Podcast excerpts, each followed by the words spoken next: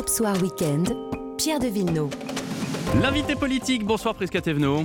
Bonsoir Pierre de Villeneuve. Député euh, des Hauts-de-Seine, porte-parole de Renaissance, la mobilisation contre la réforme des retraites a réuni hier à Paris, euh, hier dans toute la France, pardon, entre 963 000 et 2 millions et demi de personnes, selon qu'on se pose sur les chiffres de la place Beauvau ou ceux des syndicats. Dans les deux cas, vous conviendrez que c'est beaucoup, beaucoup de monde. Deux tiers des Français sont toujours favorables au mouvement, trois quarts sont contre la réforme des retraites. Question simple, pourquoi vous obstinez-vous à faire passer un texte dont les Français ne veulent pas?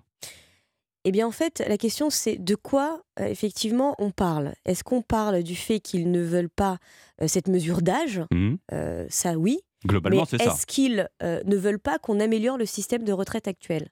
Et à cette réponse-là, je pense qu'il y a beaucoup plus de nuances. Mais est-ce qu'on leur a tellement dit que de toute façon le système actuel pouvait tenir comme ça que du coup ils se disent qu'ils ne veulent pas de cette réforme des retraites? Mais peut-être qu'on les a, on a un peu trop maintenus dans un, euh, dans un rêve éveillé en couleur. Non, le système actuel ne peut pas tenir comme ça, et j'ai même envie de dire, il ne doit pas tenir comme ça.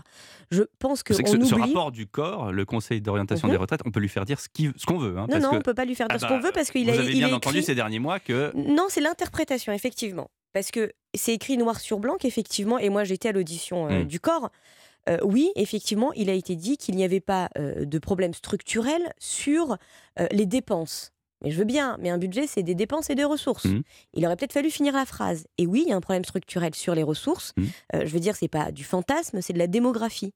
On a aujourd'hui euh, plus d'actifs que de retraités. C'est comme ça. Et on va pas et demain. ça va pas s'améliorer. Et ça va pas s'améliorer, même si demain on décide de tous faire cinq enfants chacun, ça résout pas le problème. Donc il faut trouver une solution et de dire simplement roulez-vous en boule, mettez-vous sous votre couette en attendant que ça passe, ce n'est pas responsable. Donc oui, nous devons pouvoir répondre à cet enjeu-là. Il y a eu des consultations, des concertations, le temps parlementaire est arrivé et nous devons pouvoir en débattre. Sauf qu'aujourd'hui, on n'y arrive pas. Hmm. Maintenant, peut-être que la semaine qui vient euh, va me Mais- donner tort et on va pouvoir débattre. Les syndicats disent on n'arrive pas à débattre parce qu'on est face à un mur. Frédéric Souillot de FO était mon invité hier soir ici à votre place. Il Mhm. disait euh, voilà, nous on a des exigences, on ne veut pas de cette réforme, ou en tout cas à tout le moins on ne veut pas de l'âge de départ à 64 ans, et on nous entend pas. Donc à un moment donné, c'est lui l'élo si j'ose dire. Bah écoutez, moi je veux bien aussi euh, dire à Frédéric Souillot, ça va peut-être pas lui faire plaisir, mais en fait c'est quand même plutôt agréable, que si on a entendu. La preuve, c'est que au début, Vous avez entendu, mais c'est non. c'est euh, la preuve. Je vais, je vais en finir. C'est que au début cette réforme, c'était quoi? C'était 65 ans. Hmm. On est arrivé à 64. Hmm. Ensuite, c'était effectivement surtout des mesures d'âge. Et puis après, on a travaillé sur les pénibilités, sur la prévention. Pourquoi j'insiste sur ces deux points-là? Ce sont notamment des euh, demandes qui ont été faites par Frédéric Souillot au travers de la, euh, Force ouvrière. Donc si nous avons entendu ces sujets, maintenant nous devons continuer à aller plus loin et d'en débattre et de pouvoir avancer. Parce que moi, quand j'écoute aussi euh, l'ensemble des représentants syndicaux, mais également l'ensemble des Français qui manifestent, parce que l'enjeu c'est pas simplement de manifester, mais c'est d'entendre ce qui est dit dans ces manifestations, c'est qu'ils veulent aujourd'hui que le système de retraite s'améliore.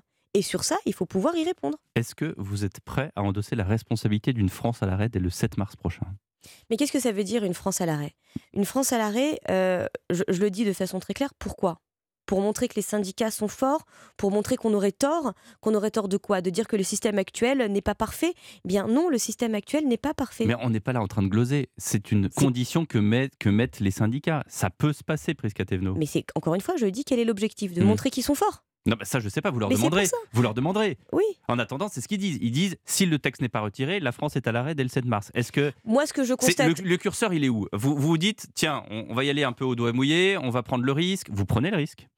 on prend, enfin, le risque qu'on prendrait, le, justement, le risque qu'on veut pas prendre, Hmm. le risque qu'on veut pas prendre, c'est de dire circuler, il y a rien à voir, laissons euh, le système de retraite tel qu'il existe et laissons cette ce dossier effectivement compliqué, dur aux générations à venir. Hmm. On pourrait le faire. Mhm. Emmanuel Macron ne va pas se représenter. On pourrait le faire. Mhm. Ce n'est pas responsable. On a été élu sur la base d'un programme. La parole politique aussi doit pouvoir être respectée. Vous n'avez pas été élu sur la base d'un programme, vous avez été élu Non, contre attendez. Marine Le Pen. Alors, faut arrêter aussi avec ça. Oui, il y a une partie des Français qui ont voté pour. Parce que ça ne participe pas à la démocratie. Je suis désolée. Oui, il y a une partie des Français qui n'ont pas voté au deuxième tour pour Emmanuel Macron et qui ont voté pour faire barrage à Marine Le Pen. Mhm. Mais pardon, c'est pas dès 100%. le début, dès mais le début pardon, parce que ce n'est pas- le vote Je suis désolée. Non, je suis désolée, ce n'est pas 100% des électeurs et de passer son temps à dire ça, ça vient, ça revient à dire aussi que finalement nous ne sommes pas légitimes. Nous avons, nous sommes passés par les urnes et si vraiment il y avait eu ça, à ce moment-là, on n'aurait même pas parlé de majorité relative, on n'aurait pas parlé de majorité du tout à l'Assemblée nationale, puisqu'on aurait eu un contre-feu sur les élections législatives. Vous savez très bien que non. Vous savez très bien que non. Les élections législatives, c'est autre chose parce que ce sont des gens qui sont ancrés territorialement et puis qu'on soit d'une couleur ou d'une autre, on, on, réélit ou on, justement on change parce que euh, les gens sont ancrés dans les territoires. Ça n'a rien à voir avec Écoutez, de dire aujourd'hui de façon aussi binaire que Emmanuel Macron hmm. a simplement été élu pour faire barrage à Marine Le Pen, ce n'est pas vrai. Je le dis, ce n'est pas vrai. Et ça ne participe pas de la démocratie. Alors, je vais le dire autrement. Emmanuel Macron a été élu par certaines personnes euh, pour, euh, pour son programme. Et d'autres par d'autres personnes parce qu'il ne voulait pas voir Marine Le Pen arriver au sur Ça, on est d'accord. On est d'accord. alors prenons euh, du coup Emmanuel Macron de l'autre côté. Qu'est-ce qu'il a dit dernièrement? Il a dit attendez. Il a dit d'ailleurs à Bruxelles attendez, mais nous, on a été élus sur notre programme, donc la réforme des retraites, elle était dans le programme, donc la retraite, la réforme des retraites, on l'a fait. Est-ce que c'est aussi simple? Alors, je peux vous parler de binaire aussi dans ce cas-là. Alors, on va aussi. Euh, merci de soulever le sujet de Bruxelles. Euh, je dois le dire de façon très claire. Euh, Bruxelles n'a pas les moyens, mmh. les compétences mmh. d'imposer une politique nationale à quelque pays que ce soit de l'Union européenne. Mmh. Bruxelles peut faire des recommandations. Charge à chaque pays de les suivre ou pas. Je le dis de façon très claire, le... parce que vous parliez de Bruxelles. Non, mais c'est parce qu'il il, s'est exprimé à Bruxelles, mais il aurait pu s'exprimer à Non, mais je préfère, je préfère le dire parce qu'on se parle, mais en réalité, il y a des gens qui nous écoutent et je préfère aussi lever, euh, lever les loups. Maintenant, oui, on a assumé cette réforme des retraites parce que oui, on a un sujet démographique. Hmm. Et le rapport du corps le dit très clairement. On passe notre temps à parler du rapport du corps, mais on oublie à chaque fois de dire quelque chose dans toutes les préconisations qui dit si jamais on ne fait rien, parce qu'il y a cette recommandation aussi de ne rien faire, c'est écrit noir sur blanc la conséquence directe, c'est la baisse des pensions. Est-ce qu'on veut précariser nos retraités aujourd'hui? Non, on ne veut pas. Donc il va falloir trouver des financements. Donc nous, nous proposons de rester dans le système de financement par répartition et donc effectivement de reculer l'âge de départ. Comme tous les pays européens. Ou alors, on peut aussi dire, on refuse de rester dans ce modèle-là, on rentre dans un modèle par capitalisation, et à mhm. ce moment-là, on peut voir comment on trouve d'autres ressources. Forcément, vous pouvez prendre un modèle par point, ça a été étudié, un modèle qui prend en compte l'espérance de vie, c'est le cas dans les pays nordiques. Il y a différentes manières de calculer la, réforme des retraites. Mais ce que j'entends aujourd'hui, c'est qu'on est en train de nous dire, ce qu'on est en train de nous dire aujourd'hui, c'est que on nous parle beaucoup, c'est parce que vous faites, hein, mais j'en profite, qu'il y avait le modèle par point, etc. Hmm. Mais à l'époque, quand il y a quelques années, quand, non mais il y a quelques années, quand effectivement le modèle avait été proposé, je suis pas sûr qu'il y avait une globale pour dire super, super, génial, faites-le aussi. Pourquoi Pourquoi Ça, c'est très intéressant. Parce que les Français, de toute façon, ne veulent pas changer le système Non, Parce que les Français, de toute façon, veulent partir à, 60 euh, ans ou même peut-être avant. Vous avez entendu les syndicats, certains disent on euh. voudrait. On a entendu tous ce CGTiste qui a dit moi, je voudrais la retraite à 50 ans et auto plein. Qu'est-ce que vous répondez à des gens qui sont aussi radicaux? Ils sont pas radicaux. Je pense qu'il y a aussi une partie des Français qu'il faut pouvoir entendre, c'est qu'ils ne peuvent pas Hmm. travailler plus longtemps. Hmm. Et ça, il faut l'entendre, et on l'entend, il faut l'accepter. Enfin, ça a été quand même le débat sur les gens qui ont commencé très tôt. Et Madame Borne, au début, a été extrêmement inflexible. Finalement. Euh, et finalement, elle, finalement ça a évolué. mais oui, mais Prisca mais au bout de combien de, de, de, négociations et d'appels Ça fait même pas. Attendez, euh, c'était en juin dernier les élections. Hmm. Nous sommes au mois de février, début février. Je vous ai dit que déjà, on est passé de 65 à 64 ans, qu'on a mis des mesures de pénibilité, le sujet des carrières hachées, le sujet des carrières longues. On est revenu sur les pensions minimales aussi. Donc le sujet avance et c'est pour ça que je ne comprends pas cette volonté à force d'être euh, surtout sur un bras de fer, mhm. alors qu'en fait on doit être sur une démarche de négociation. Et c'est aussi ça la force du dialogue social aujourd'hui. Nous avons aussi besoin de redonner ces lettres de noblesse au dialogue social. Euh, accepter de se mettre à la table des négociations, ce n'est pas se compromettre. Et négociation, euh, concertation, dialogue social. là, on est voilà fin février, 12 février, pardon. Le 7 mars, c'est quand même assez loin. Qu'est-ce que vous allez dire aux syndicats, à ceux qui appellent à un arrêt euh, de la France, comme on a dit, euh, le 7 mars prochain? Est-ce que vous allez leur parler? Est-ce que chacun va, va se tourner le dos euh, pendant cette période? Est-ce qu'on va essayer tant bien que mal de faire un travail parlementaire qui visiblement est compliqué, qui a été d'une certaine manière verrouillé par la majorité en disant on va utiliser un 47.1 pour qu'il y ait moins le moins de débats possible? Non. Alors, on va être très clair. Moi, j'ai participé à l'ensemble. Le texte de le texte pouvoir le texte pouvoir d'achat, le texte sur les retraites est arrivé à l'Assemblée nationale depuis maintenant plus de dix jours. Il est arrivé en commission des finances, en commission des affaires sociales, j'ai suivi l'entièreté euh, du, chemin par, du chemin législatif de ce texte. C'est bien, vous êtes une bonne euh, élève, tous les députés ne font pas ça. Non, mais c'est juste que ça m'intéresse et que effectivement c'est une réforme importante pour moi aussi.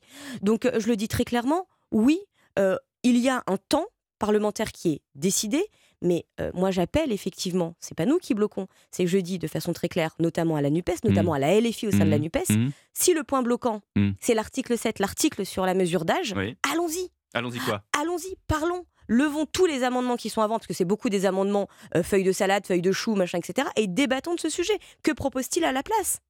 Que propose-t-il à la place? Aussi bien en commission des finances qu'en commission des affaires sociales, nous n'avons pas réussi à arriver à cet article. Pourquoi? Parce qu'il l'assume, c'est retranscrit en direct et c'est conservé sur le site de l'Assemblée nationale, donc on peut vérifier.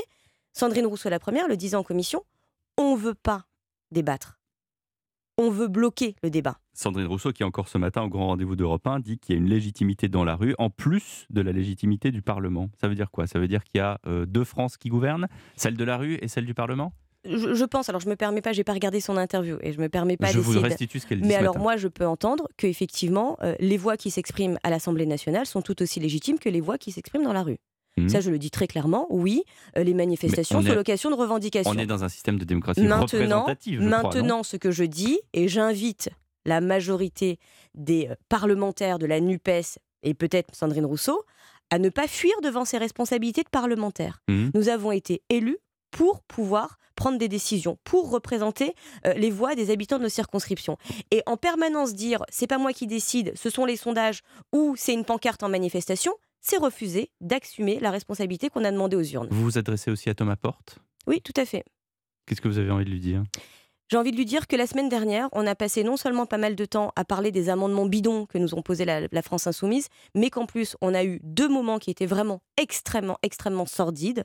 C'est la standing ovation qui a été organisée pour acclamer et accueillir le retour dans l'hémicycle d'Adrien Quatennens avant même qu'il ait ouvert la bouche. Et ensuite, cet affront presque puéril, et j'insiste sur ce message, de M. Portes qui considère que non, il n'a pas à rendre compte de ses actes. Je suis désolée. Ce qu'il a Il fait. trouve que c'est injustifié. hein, Ce qu'il a fait, je sais, j'entendais ses, ses collègues m'expliquer, sans, me- sans me laisser parler, euh, m'expliquer que c'était de l'ordre du carnaval. Mhm. Non, ça s'appelle un appel à la violence. De la même façon que euh, cette effigie de Madame Borne dans une manifestation à Marseille où on l'a vu, euh, une sorte ignoble. de poupée. C'est la république de Et l'abject ça a de toujours l'ignoble. existé, ça, presque Et oui, ça a toujours. ah ben, merci de le dire. Merci de le dire parce que j'ai l'impression qu'à chaque fois on découvre. On a l'impression que. Mais oui, effectivement, c'est pas la première fois. On avait déjà Raquel Guérido qui avait fait ça en disant que euh, Louis XVI, on l'avait décapité, Macron pourrait recommencer. On avait déjà aussi euh, toutes les fantasques de, de paroles de Jean-Luc Mélenchon. Oui, ce n'est pas nouveau. Et non, nous continuerons à. Mais et oui, nous allons limite, ça continuer à veut dire dénoncer. on peut faire de la caricature. Ça, ça existait dans les, dans les cortèges, Pardon, dans les... Je merci de le dire. Alors oui, on peut faire de la caricature. Jusqu'où C'est où le curseur? C'est où Bien la limite. La ligne rouge, elle est où? Bien sûr qu'on peut faire de la caricature. Et nous sommes la France, le pays où justement nous protégeons le droit à la caricature. Hmm. Mais quand nous avons un élu de la République qui est vêti de son écharpe de parlementaire, Hmm. nous ne sommes plus dans la caricature. Quand nous avons un élu de la République qui tient tête à l'ensemble des parlementaires et de l'Assemblée nationale en expliquant que non, il ne lâcherait pas et que oui, il continuerait euh, à agir de la sorte en appelant à la violence et à invectiver, d'une, il n'est pas dans son rôle et de deux, ben, on voit bien que ce que disent les Français quand ils manifestent, ils s'en moquent bien. Dernière question, Prisca Thévenot. Est-ce que vous comptez encore sur les Républicains pour vous accompagner sur euh, la, euh, cette loi et qu'elle passe? Moi, ce que, enfin, moi, pour être très clair, euh, j'attends pas à ce que le- la famille politique des Républicains rallie nos convictions, rallie nos idées. Pourquoi pas? J'attends simplement qu'ils respectent les leurs. J'attends simplement qu'ils respectent les leurs. C'est-à-dire? Bah, les Républicains ont euh, toujours porté euh, cette, effectivement cette, euh, cette réforme, aussi bien au Sénat avec M. Rotaillot, mais également Valérie Pécresse. Et d'ailleurs, j'en débattais même pendant les présidentielles sur ce même plateau avec euh, des, des opposants politiques, comme on dit, qui nous expliquaient qu'on avait fait du copier-coller de la réforme des retraites. Donc encore une fois, il ne s'agit pas d'être dans un deal politique. Donc c'est quoi? C'est des guerres de paroisse? C'est des leviers pour essayer d'avoir... euh, Non, il n'y a pas de guerre de paroisse. Pour être, pour être très clair, moi, ce que j'aimerais aussi rappeler, peut-être un petit peu le dimanche soir avant euh, le début du, du- de, la, de la semaine, c'est que oui, c'est intense et c'est rude. Par moments, euh, je considère qu'aussi, euh, il y a un petit jeu de scénarisation et de réalisation qui est mis en place dans l'Assemblée, au sein de l'hémicycle, par certains collègues. Pas les LR, hein, mais notamment la LFI, et je le pointe très clairement du Mm. doigt. Mais attention à ne pas croire que nous sommes en permanence en train de nous crier dessus. Nous arrivons à discuter, nous arrivons à débattre. Et je le dis de façon très claire, j'en appelle à l'ensemble de mes collègues ce soir, si nous arrivons aussi à montrer qu'on peut débattre en se respectant de manière d'autant plus forte et intense, peut-être que ça sera un peu plus audible pour les Français. Donc la démocratie représentative n'est pas morte. Je l'espère. Merci Prisca Thévenot, député Renaissance des Hauts-de-Seine. À suivre, ça fait débat avec Jean-Yves Le Borgne et Jonas Haddad. À tout de suite.